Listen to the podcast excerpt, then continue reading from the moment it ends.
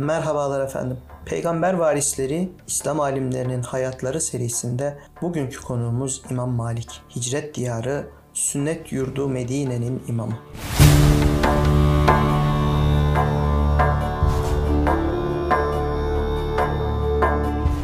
İmam Malik Hicri 93, miladi 712 yılında Medine'de Yemenli göçmen bir ailenin çocuğu olarak dünyaya gelir. Dedesi Malik dönemin Yemen valisinden gördüğü zulüm nedeniyle Yemen'den kalkıp Medine'ye yerleşmiş hem sosyal yönüyle hem de ilim ve ahlakıyla Medine'de saygın bir isim haline gelmişti. Bu ailenin çoğu üyesi kendilerini ilme adamış ve o şekilde tanınmışlardı. Hatta Dede Malik tabiinin büyüklerinden olup Hazreti Ömer, Hazreti Osman, Ebu Hureyre ve Hazreti Ayşe gibi büyük sahabilerden hadis rivayet etmiş, Hazreti Osman döneminde Kur'an nüshalarının çoğaltılmasıyla görevlendirilen isimlerden biri olmuştu. İmam Malik Kur'an'la, hadisle, sahabe fetvalarıyla sünnetle ve fıkıhla ilgilenen bir ailede doğup büyümüştür. İmam Malik 7 yıl boyunca Abdurrahman bin Hürmüz'den ders alır. Ayrıca meşhur fıkıhçı Rebiatür Rey'den hadislerin yazılmasına öncülük eden büyük alim İbn Şihabe Zühri'den ve Hazreti Ömer'in azatlı kölesi olan büyük alim Nafi'den de ders almıştır. İmam Malik'in hocalarının sayısını 900'e kadar çıkaranlar vardır. Nitekim İmam-ı Azam'ın hocalarının sayısının 400, İmam Ahmet bin Hanbel'in ise 280 kadar olduğu söylenir. Bu sayılar abartılı gelmesin. Çünkü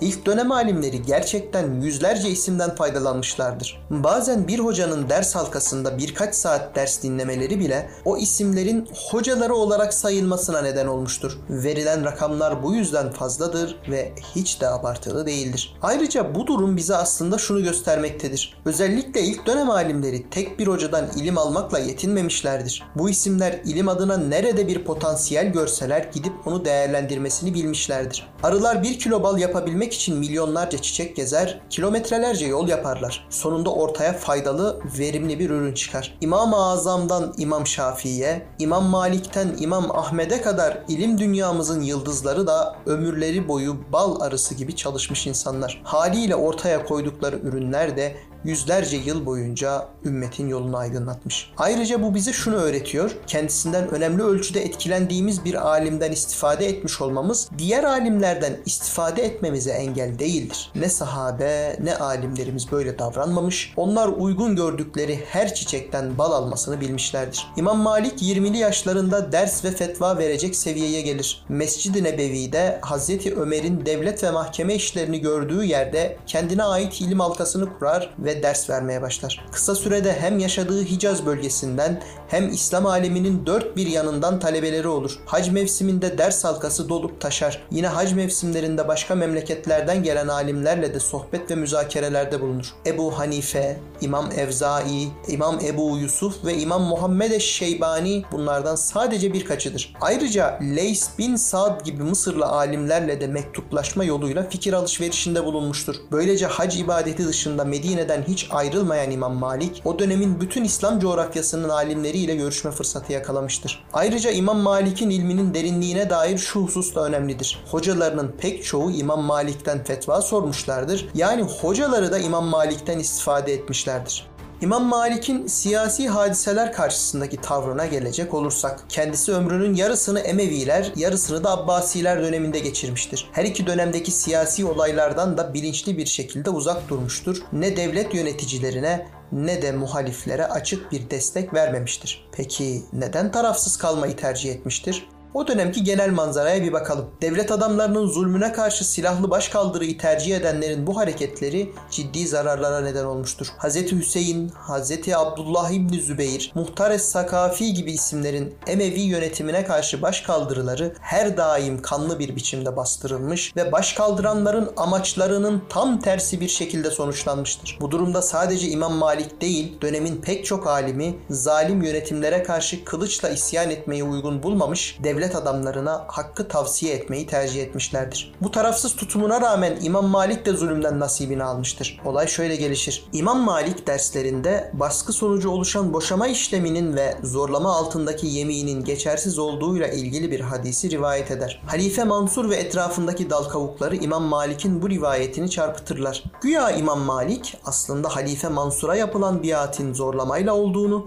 Dolayısıyla bu biatin geçersiz olduğunu söylemek istemiştir. Bu da Halife Mansur muhaliflerini güçlendirecek bir husustur. Sonrasında ise görünüşte Medine valisinin emriyle İmam Malik tutuklanır ve kırbaçlanarak işkenceye uğrar. Bu işkence esnasında omuzu da sakatlanır. Suçsuzluğunun anlaşılması ve İmam Malik'i sevenlerin tepkisi nedeniyle Halife Mansur hac için geldiğinde bizzat özür diler kendisinden. Hatta İmam Malik'ten derlediği hadisleri bir kitap haline getirmesini, bunu bütün şehirlere göndereceğini ve o kitaptaki hadislerle amel edilmesini emredeceğini söyler. Bu olay gerçekleşseydi Maliki mezhebi bugün belki de İslam aleminin yarısından fazlasının mezhebi olmuş olacaktı. Çünkü devlet eliyle herkes Maliki mezhebinin hükümleriyle amel etmeye zorlanmış olacaktı. Ancak İmam Malik bu projeye karşı çıkar. Halife Mansur'dan sonra sonra Halife Mehdi ve Halife Harun Reşid de aynı talepte bulunur.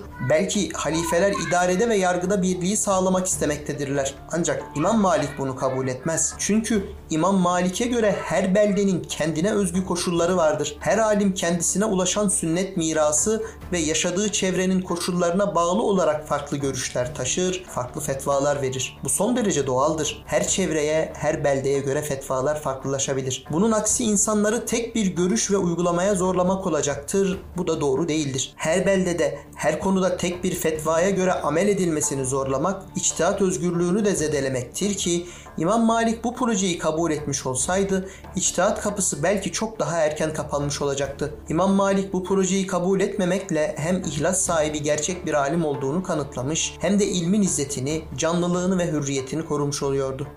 İmam Malik devlet yöneticilerine karşı müzmin bir muhalif olmamıştır. Ancak onlara gölgelerine girecek kadar yakın da olmamıştır bu konuda dengeyi korumasını bilmiştir. İmam Malik kendi döneminde devlet yöneticileriyle sık görüştüğü veya belki de iyi ilişkiler kurduğu için eleştirilmiştir. Evet, o devrinin yöneticileriyle, halifelerle ve valilerle genellikle iyi ilişkiler kurmuştur. Ancak bu ilişkiler bir çıkar ilişkisi değildir. Siyaset hesabına bir ilişki hiç değildir. Bu ilişkilerde asıl yönlendirici husus yine dinin hakikatleri, sünnetin ve ilmin korunması olmuştur. Kendisi de zaten bu görüşmeleri bilerek yaptığını söylemiştir ki Bundaki amacının yöneticilerin liyakatsiz kişilerle istişare etmelerinin, yanlış insanlarla iş yapmalarının önlenmesi olduğunu da belirtmiştir. Yine İmam Malik yöneticiler karşısında ilmin ve dinin izzetini her zaman korumaya özen göstermiştir. Örneğin ders almak veya çocuklarına eğitim vermesi için kendisini saraya davet eden halifelere, devlet adamlarına itibar etmemiş, ilmin kimsenin ayağına gitmeyeceğini, bilakis onların ilmin ayağına gelmeleri gerektiğini söylemekten çekinmemiştir. Ayrıca yöneticiler kişilerle konuşmalarında veya mektuplaşmalarında